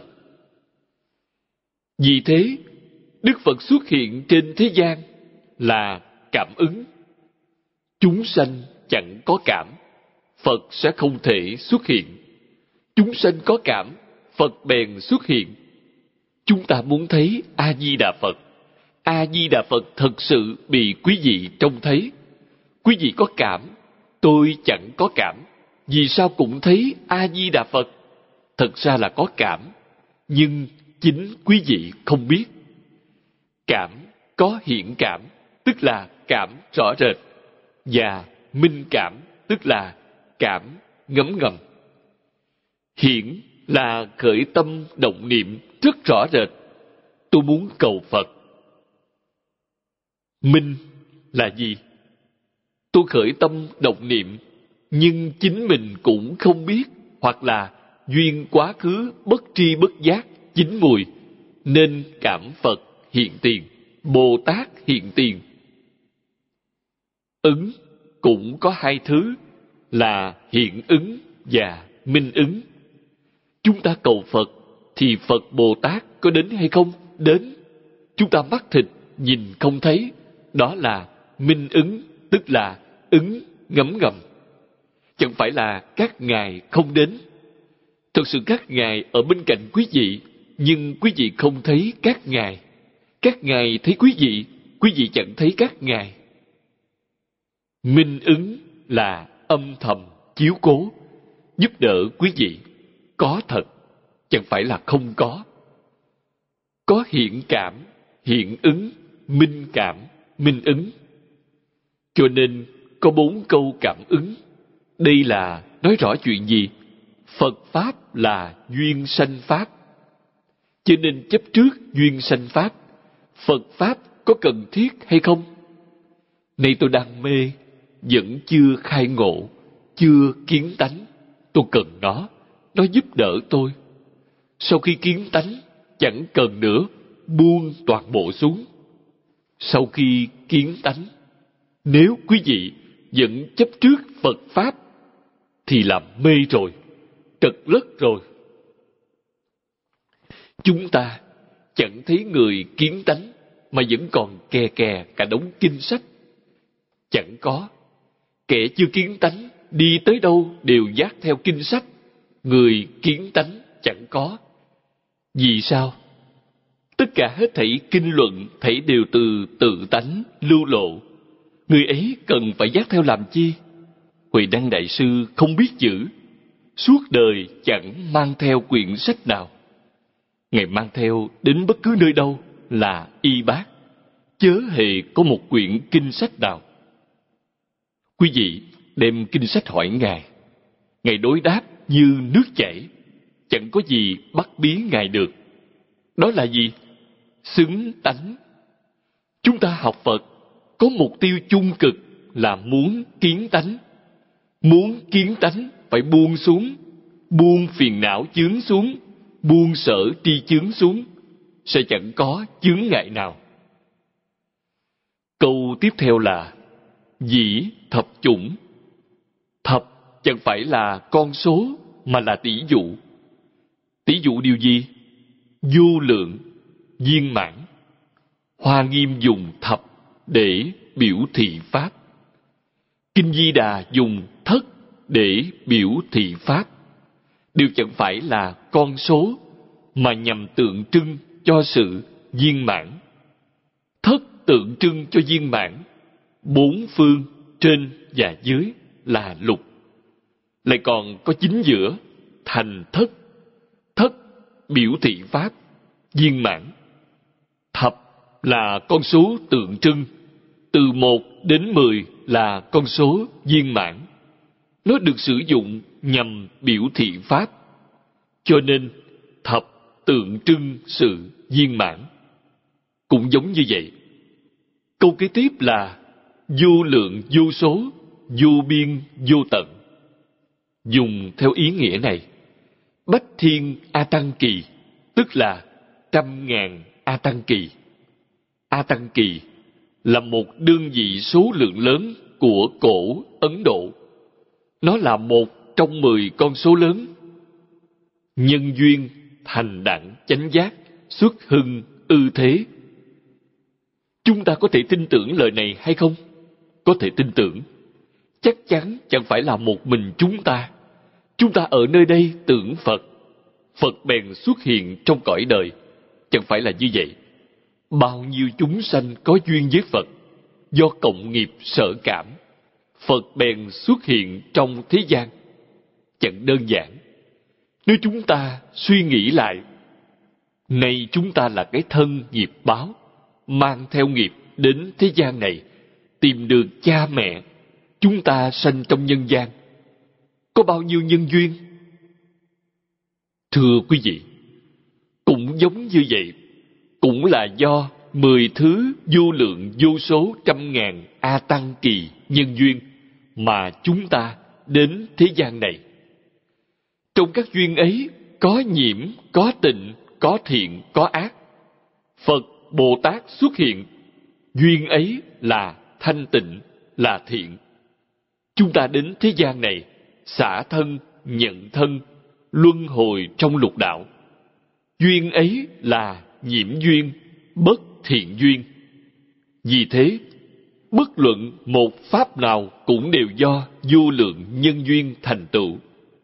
Phàm là nhân duyên thành tựu, phải biết nó chẳng có tự tánh, chẳng có tự thể.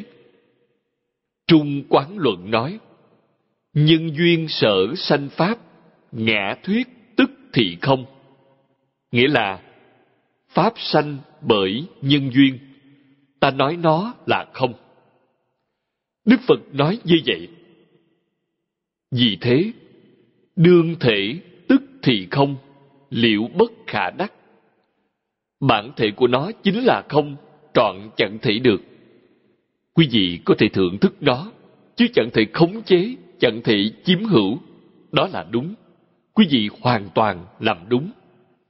Nếu quý vị muốn khống chế, toàn chiếm hữu, sai rồi. Quý vị tạo nghiệp, bất luận quý vị tạo tác ra sao, đều chẳng thể khống chế được, mà cũng chẳng chiếm hữu được. Đó là nói thật với quý vị. Khi quý vị có ý niệm ấy, trong tâm bị ô nhiễm, chẳng thanh tịnh. Tâm thanh tịnh mất đi, tâm bình đẳng bị mất. Đó là những tâm được nhắc đến trong đề mục kinh vô lượng thọ. Tâm giác ngộ bị mất đi. Thanh tịnh, bình đẳng, giác là tánh đức mà quý vị sẵn có. Quý vị vốn là như vậy. Một niệm sai lầm, cả ba thứ ấy đều bị mất. Chẳng còn thanh tịnh, biến thành nhiễm ô. Chẳng còn bình đẳng, biến thành kiêu căng ngã mạn, chẳng còn giác, biến thành ngu si hồ đồ, biến chất rồi. Do vậy, người thật sự tu hành phải biết trong hết thảy thời, hết thảy chỗ, gìn giữ thanh tịnh, bình đẳng, giác của chính mình. Thật sự tu hành, thật sự tu hành thì quý vị phải nghĩ Thích Ca Mâu Ni Phật đã nêu gương cho chúng ta. Thật sự buông xuống. Trong hết thảy thời, hết thảy chỗ, tâm địa Phật thanh tịnh, cái gì cũng đều chẳng có. Nhưng điều gì Ngài cũng đều biết, đều trọn đủ, chẳng có mảy may khiếm khuyết nào. Vì sao? Tánh đức là viên mãn, chẳng thể nghĩ bàn. Thật đấy, chẳng giả đâu. Tiếp đó là nói Nại chí quảng thuyết như thị đẳng Vô lượng nhân duyên Duy duy nhất đại sự nhân duyên. Đại sự nhân duyên giả hà. Duy dục chúng sanh khai thị phật tri kiến cố. Nghĩa là, cho đến trọng nói vô lượng nhân duyên như thế, chỉ là một đại sự nhân duyên. Đại sự nhân duyên gì vậy? Chỉ vì muốn khai thị tri kiến của phật cho chúng sanh. Duy là duy độc, tức là chỉ có một hy vọng khai thị tri kiến của Phật cho chúng sanh. Phật tri Phật kiến là trí huệ bát nhã vốn sẵn có trong tự tánh. Tiếp theo là nói, phù hoa nghiêm kinh nải thế tôn tối sơ sở sáng ngôn. Nghĩa là, kinh hoa nghiêm là do Đức Thế Tôn đã nói ra đầu tiên. Thích Ca Mâu Ni Phật thì hiện trên thế gian này, khi thành Phật Bộ kinh đầu tiên được Ngài giảng là Kinh Hoa Nghiêm. Đó là kinh được giảng trước hết. Tiểu thừa chẳng thừa nhận. Vì sao? Đức Phật giảng trong định, chúng ta là những kẻ bình phàm. Thấy Thích Ca Mâu Ni Phật ngồi yên dưới cội Bồ Đề trong 14 ngày. Ngày tịnh tọa dưới cội Bồ Đề hai tuần mới xuất định. Làm sao chúng ta biết được? Ở trong định Ngài vì hàng Pháp Thân Bồ Tát giảng Kinh Hoa Nghiêm. Đó chính là gì? Ngài đã khai ngộ, minh tâm, kiến tánh. Tánh là như thế nào? Đại Phương Quảng Phật Hoa Nghiêm Kinh chính là báo cáo chi tiết tường tận với mọi người. Huệ Năng Đại Sư khai ngộ đã trình lên ngũ tổ Hoàng Nhẫn Hòa Thượng hai mươi chữ. Huệ Năng Đại Sư khai ngộ chẳng khác gì Thích Ca Mâu Ni Phật khai ngộ, hoàn toàn bình đẳng. Sau đó, chúng ta mới biết, hai mươi chữ của Huệ Năng triển khai thành Đại Phương Quảng Phật Hoa Nghiêm Kinh. Đại Phương Quảng Phật Hoa Nghiêm Kinh cô động thành hai mươi chữ ấy, tuyệt diệu. Một đằng là nói chi tiết, một đằng là chỉ nêu cương lãnh. Do vậy, Huệ Đăng Đại Sư có thể giảng kinh Hoa Nghiêm hay không? Không ai khải thỉnh, không ai tìm Ngài. Nếu thật sự muốn khải thỉnh, xin Ngài giảng kinh Hoa Nghiêm. Ngài sẽ giảng giống hệt Thích Ca Mâu Ni Phật. Thật đấy, chẳng giả. Đây cũng là chỉ dạy cho chúng ta biết phải học Phật như thế nào. Chẳng cần dùi mài nơi kinh giáo. Dùi mài kinh giáo, khổ chẳng thể nói nổi. Vì sao? Trí huệ chẳng khai. Học được gì? Học bề ngoài. Học văn tự bề ngoài. Nói theo danh từ hiện thời là Phật học, chẳng phải là học Phật. Học Phật thì phải khai ngộ giống như Phật, còn chẳng phải là trong lòng ghi nhớ những thứ của Phật. Trong tâm ghi nhớ những thứ của Phật sẽ biến thành gì? Biến thành sở tri chướng, vẫn là chướng ngại, quý vị, minh tâm, kiến tánh. Nhưng như thế nào? Nói chung, chẳng hề chướng ngại quý vị giảng sanh, chỉ chướng ngại quý vị kiến tánh. Quý vị chẳng thấy được tánh, sẽ chướng ngại quý vị chứng quả. Chắc chắn tạo thành chướng ngại. Nhưng nếu quý vị sốt sắng niệm Phật cầu giảng sanh, vẫn phải dứt bỏ những thứ ấy. Quý vị dùng cái tâm thanh tịnh, sanh vô lượng thọ, sanh vào cõi cực lạc. Tâm không thanh tịnh sẽ chẳng đến được thế giới cực lạc. Phải hiểu điều này.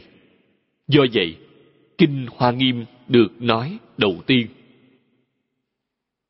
Pháp Hoa Kinh Nải Mạc Hậu Chi Thùy Giáo Nghĩa là Kinh Pháp Hoa là lời dạy lúc sau cùng. Nói một kinh lúc ban đầu, nói một kinh cuối cùng. Tự thị chí chung, duy vị thử đại sự nhân duyên, dục linh chúng sanh khai thị ngộ nhập Phật chi tri kiến. Nghĩa là, từ đầu đến cuối, chỉ vì một đại sự nhân duyên này, muốn làm cho chúng sanh khai thị ngộ nhập tri kiến của Phật. Có nghĩa là gì? Tiếp đó, cụ viết, Diệt tức dục nhất thiết chúng sanh khai minh bổn tâm, đồng Phật tri kiến, đẳng thành chánh giác giả. Nghĩa là, cũng là muốn cho hết thảy chúng sanh khai minh bổn tâm, có cùng tri kiến như Phật, cùng thành chánh giác. Đây là lời giải thích. Tri kiến của Phật là gì? Tri kiến của Phật là bổn tâm của quý vị. Bổn tâm của quý vị giống như Huệ Năng Đại Sư đã nói, nào ngờ tự tánh, đó chính là bổn tâm. vốn tự thanh tịnh, vốn tự trọn đủ. Trọn đủ gì? Chẳng thiếu thứ gì, viên mãn. Trong Kinh Hoa Nghiêm, Đức Phật đã nói, hết thảy chúng sanh đều có trí huệ và đức tướng của Như Lai. Dùng câu này có thể giải thích câu nào ngờ tự tánh vốn tự trọn đủ của Huệ Năng Đại Sư. Trọn đủ gì? Trọn đủ trí huệ và đức tướng của Như Lai. Trí huệ và đức tướng là gì? Dùng ngay bản kinh này để nói sẽ là Đại Thừa Vô Lượng Thọ Trang Nghiêm. Đại Thừa là trí huệ, Vô Lượng Thọ là đức, Trang Nghiêm là tướng. Quý vị thấy, hết thảy đều trọn đủ, vốn tự trọn đủ, chẳng khiếm khuyết. Vì thế, Phật Pháp chẳng có gì khác, buông xuống là được. Thuở ấy, tôi học Phật. Người xuất gia tôi được gặp đầu tiên là chương gia đại sư do một người bạn giới thiệu. Thời mãn thanh, người bạn ấy là một vị thân dương, tức mẫn thân dương. Thanh triều sụp đổ, ông ta trở thành thường dân. Chúng tôi mới có duyên quen biết. Ông ta là đệ tử của chương gia Lạc Ma Tôi vừa mới tiếp xúc Phật Pháp, xem kinh nơi đó, ông ta trông thấy bảo, ông xem kinh có liệu giải hay không? Tôi nói, không được, tham cứu ý nghĩa không ra. Ông ta hỏi, có muốn tìm một vị thầy chỉ điểm hay không? Tôi hỏi, ai? Ông ta đáp, chương gia đại sư. Tôi nói, dân. Tôi cũng chẳng biết chương gia đại sư là ai. Do ông ta có lòng tốt. Tôi nói, dân. Có người chỉ điểm thật tốt quá. Ông ta bèn dẫn tôi đến gặp ngài. Tôi gặp mặt đại sư. Câu đầu tiên là hướng về ngài thịnh giáo. Tôi nói, Thầy Phương đã giới thiệu kinh Phật cho con. Con biết cái hay của Phật Pháp. Nhưng có phương pháp nào để con khế nhập rất nhanh hay chăng? Tôi nêu câu hỏi như thế. Ngài nhìn tôi. Tôi cũng nhìn Ngài. Chúng tôi nhìn nhau tới nửa giờ. Ngài buông một chữ. Có. Tôi đợi cả nửa tiếng đồng hồ mới được một chữ có. Tinh thần phấn chấn trở lại. Ngài lại chẳng nói gì. Lại đợi khoảng sáu bảy phút. Ngài bảo tôi sáu chữ. Thấy thấu suốt. Hãy buông xuống. Phương pháp này của lão nhân khiến tôi cảm thấy rất kinh ngạc. Đơn giản như thế. Vì sao? Tôi hỏi quý vị, quý vị hãy nên trả lời, cớ sao phải đợi nửa giờ rồi mới trả lời? Ước chừng mười mấy, hai mươi năm sau, tôi mới hoát nhiên đại ngộ. Thuở ấy, tôi tuổi trẻ, nhất định là tánh tình bột chột, hời hợt. Cho nên thầy nhìn tôi, để tôi buông toàn bộ vọng niệm xuống, tập trung tinh thần, dùng tâm thanh tịnh, nghe Ngài răng dạy. Nhưng Ngài nói có, tinh thần của tôi phấn chấn. Chẳng phải là lại bột chộp, phập phèo ư. Vì thế, lại phải nén xuống, khiến cho tôi nghĩ đến ý dị giáo học của cổ nhân. Đến lúc đó, tôi mới mấp mé nếm được đôi chút. Ngôn ngữ hết sức đơn giản. Ngày dạy chẳng sai. Từ khi chúng tôi bắt đầu học kinh giáo cho tới hiện thời, 59 năm, giảng kinh cũng đã giảng được 52 năm mới hiểu rõ. Sở dĩ, người hiện tại học những thứ này nọ chẳng tốt đẹp, đó là lẽ đương nhiên. Vì sao? Hời hợt, bột chột, kém xa tôi, làm sao có thể học được gì? Thuở ấy, tôi nghĩ mình cũng khá lắm. Nhưng trước mặt chương gia đại sư vẫn chưa được, chưa đủ tư cách, vẫn phải ngồi với ngài nửa tiếng. Lão nhân gia mới mở kim khẩu. Hiện thời, tìm đâu ra loại học trò này? Nếu học trò nêu câu hỏi với tôi, mà tôi cả nửa giờ chẳng trả lời, hắn bèn quay ngoắt mình bỏ đi. Điều gì cũng không nghe nữa. Tôi vẫn còn là khá lắm, còn có thể thực sự chờ đợi. Vì thế, cổ nhân dạy học, truyền đạo chẳng giống người hiện thời. Họ thật sự có những thứ để trao truyền.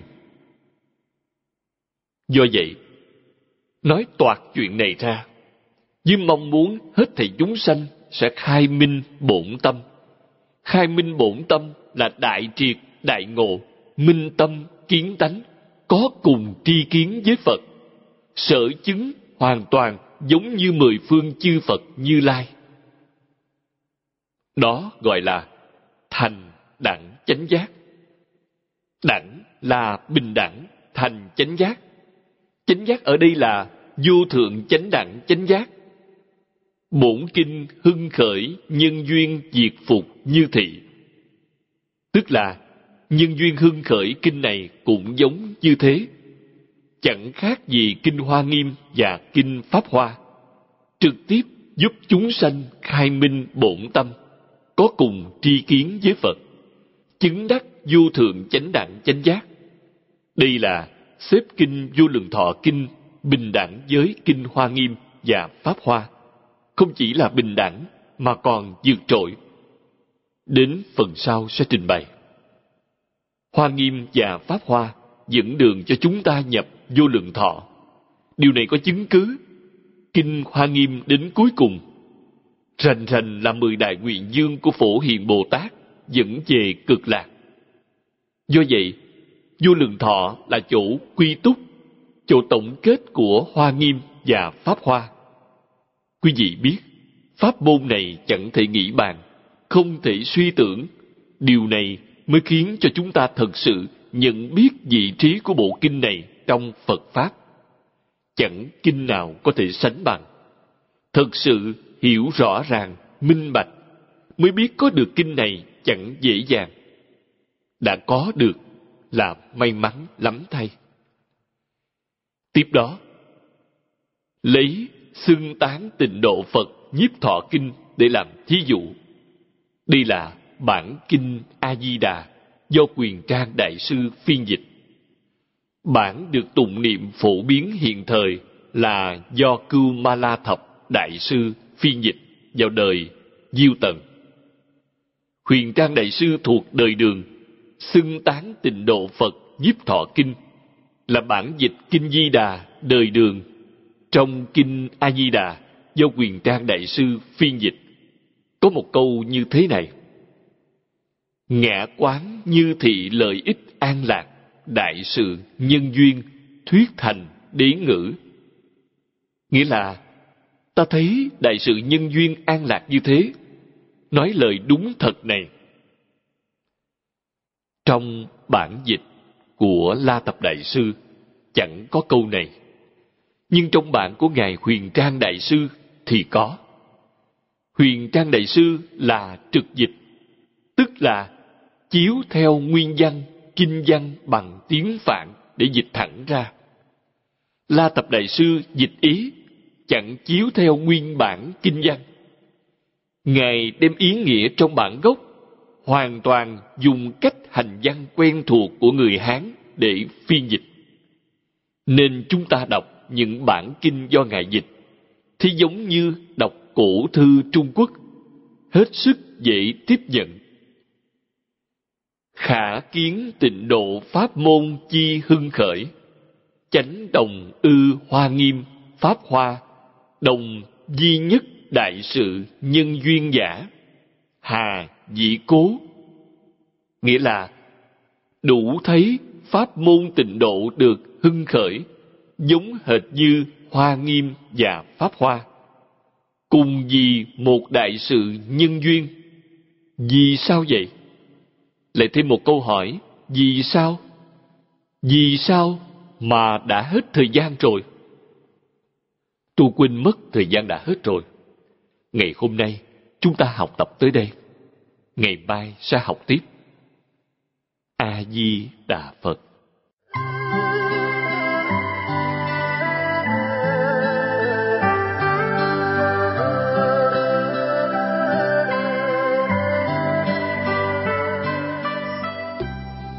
Đại chúng đạo tràng tịnh độ, Thành tâm cúng dường và chuyển âm Người đọc Phật tử thiện quan Nguyện đem công đức này hướng về khắp tất cả trên đền bốn ơn nặng dưới cứu khổ tam đồ. Nếu có người nghe thấy, đều phát tâm bồ đề, hết một báo thân này, đều được vãng sanh tây phương cực lạc. Nam mô a di đà phật.